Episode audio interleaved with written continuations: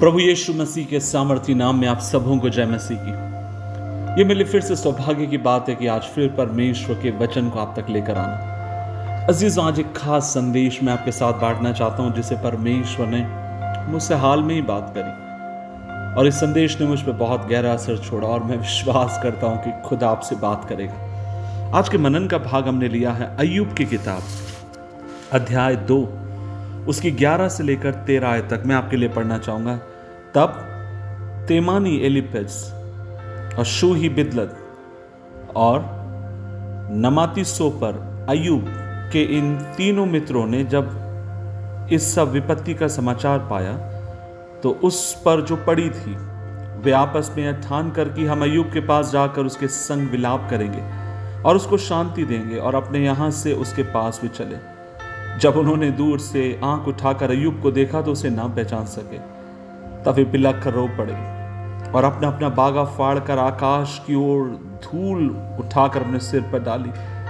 तब वे सात दिन तक और सात रात तक उसके संग भूमि पर बैठे रहे, परंतु उनका दुख का बहुत ही बड़ा जानकर किसी ने उससे एक भी बात नहीं करी। अजीजों, परमेश्वर का वचन यहाँ पर कहता है कि जब अयुब महान परमेश्वर का भक्त, पूर्व के देश का सबसे धनी आदमी, एक ही दिन के भीतर पूर्व के देश का सबसे गरीब व्यक्ति बन गया। दस बच्चों का पिता एक ही दिन के भीतर पुत्र और पुत्री रहित हो गया। और आप और मैं देखते हैं, ऐसे समय उसकी पत्नी भी आकर उससे कहती है, क्या तू अब भी ईश्वर की आराधना करेगा?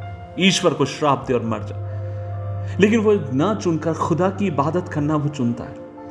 और फिर आप और मैं देखते हैं कि विपत्तियों के ऊपर, विपत्ति उसके जीवन के ऊपर लगातार हम पाते हैं जो शैतान उसके ऊपर डाल रहा था। लेकिन यहाँ पर लिखा है, जब वह अपने ऊपर अयुब बैठा हुआ है, विलाप कर रहा है, उसके मित्रों को सुसमाचार मालूम पड़ता है, इसकी खबर मालूम पड़ती है।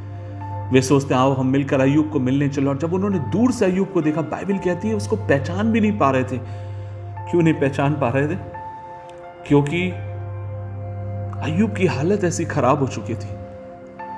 लेकिन यहाँ पर जो उसके मित्रों से जो एक बात, जो उसके मित्रों की एक बात मुझे प्रभावित करती वो ये है, बाद में हम देखते हैं कि हाँ उन्होंने मुँह खोलकर अयुब के ऊपर दोष लगाए नाना प्रकार की बातें कही, लेकिन जब वो अयुब के पास पहुँचे, बाइबल कहती है, उन्होंने अपना मुँह खोलकर कुछ ना कहा। कितने दिन तक कुछ ना कहा? वे भूमि पर बैठे रहे। और सात दिन सात रात उसके संग भूमि पर बैठे रहे, परंतु उसका दुख बहुत ही बड़ा जानकर उससे एक भी बात ना कही। अज़ीज़, एक बात मैं आपसे कहना चाहता हूँ और मैं विश्वास करता हूँ इन दिनों में जो परमेश्वर का आत्मा मेरे अंदर काम कर रहा है। आप मुझसे कहेंगे, भाई, इन दिनों में विशेष प्रभु का आत्मा आपसे क्या बात कर रहा हूँ? मैं आपसे कहना चाहता हूँ, प्रभु का आत्मा मुझसे बात कर रहा है, किशोर, तेरे शब्द बोलने वाले थोड़े हो, लेकिन तू ज़्यादा सुन।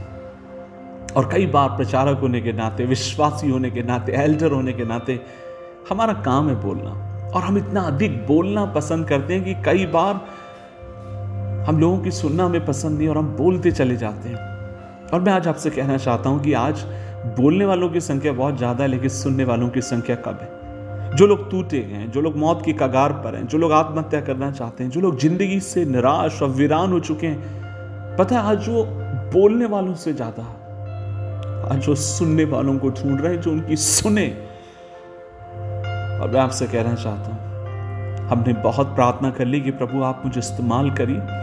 आप मुझे बोलने की ताकत दीजिए, मुझे बोलने की निपुणता दीजिए, लेकिन मैं सोचता हूँ, अब समय आ गया है कि आप और मैं कलीसिया के सेवक होने के नाते अब समय आ गया। आपको मुझे कहने की ज़रूरत है, खुदावन, मुझे सुनने वाले कान दे, ताकि मैं अपनों की सुन सकूँ। अपने भाई, अपनी बहन की पुकार सुन सकूँ, उनके दर्द को सुन सकूँ। और जब आप और मैं उनकी सुनते हैं, तब आप और मैं उनके दर्द में शामिल होते हैं। मैं आपसे बोलूँ, प्रभु के भीतर एक जो गिफ्ट है मैं सोचता हूँ, हर विश्वासी को और उसके मानने वाले को होना चाहिए। और पता वो वरदान क्या है? प्रभु यीशु से, मसीह से बेहतर कोई सुनने वाला इस दुनिया में कोई नहीं होगा। आप घंटों उसकी उपस्थिति में बैठिए, अपने दर्द को बोलिए, अपनी आंसुओं को बहाइए, अपनी पीड़ाओं को, यातनाओं को, व्यथाओं को, तृष्णाओं को आप उसके सामने उंडेलते जाइए। और वो आपके सुनने के लिए तैयार। वो एक अच्छा सुनने वाला है। इसलिए वो आपका मेरा चंगा करने वाला है। मेरे भाई, मेरी बहन, क्या जिस सुबह के समय तू मेरे साथ दुआ कर सकता है, कर सकती है? खुदाउन मुझे सुनने वाले कान दे। आज कई बार मैं भी सोचता हूँ, मेरा भी बेटा है। और मुझे कई बार लगता है कि जो मैं जिस क्षेत्र में कमज़ोर हूँ, वो ये है सुनने में। मैं सुबह से शाम तक उसके पीछे पड़ा रहता हूँ। ये कर, वो मत कर, ये खा, वो ना खा, ये ना करना, वो ना करना। It really I am weak sometime I feel that I am weak कई बार मुझे लगता है मैं कमज़ोर हूँ उसके सुनने में। कि उसके पास बैठ कर मैं उससे कहूँ, बेटा, मैं तेरे सुनने के लिए तैयार हूँ। और आइए खुदा से हम दुआ करें कि वो आपको मुझे ऐसी कुवत बख्शे, आपको मुझे ऐसी ताकत दे कि हम सुने बाइबल कहती है, बोलने में धीरज रखो और सुनने में तत्पर रहो। प्रभु हमारी सहायता करें, दुआ करें। प्रभु जी, आज हम मिलकर अपने जीवनों को तेरे हाथ में सौंपते हैं और दुआ करते हैं कि तू हमें सुनने वाले कान दे। बहुत हम बोल चुके हैं, लेकिन हमें मदद कर कि हम सुने जो तू हमसे कहना चाहता है। हम सुने जो तू हमें सुनाना चाहता है। यीशु मसीह के नाम से मांगते हैं। आमीन आमीन